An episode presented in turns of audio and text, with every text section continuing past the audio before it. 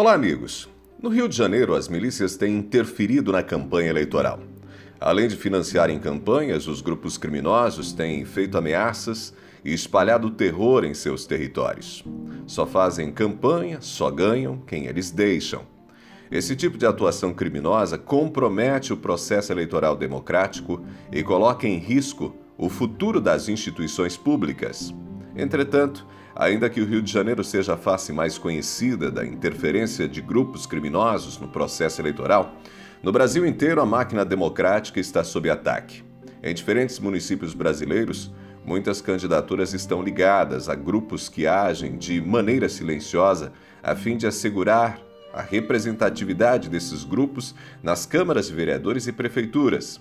A passividade do eleitor, que por vezes se deixa seduzir pelo discurso fácil de mudança e de renovação, favorece a presença desses agentes do crime na vida política.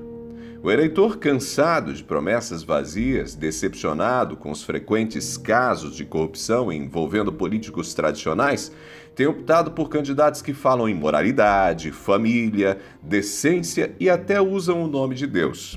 Porém, existe um abismo entre o discurso e ser de fato alguém comprometido com o bem público e com os valores que supostamente representam, e principalmente com os valores democráticos. Por isso, caro amigo, desconfie sempre, fique atento.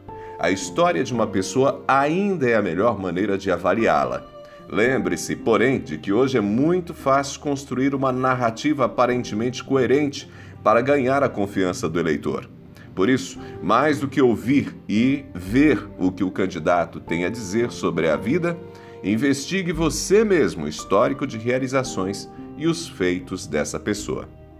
Por hora é isso, um abraço para você, a gente se fala.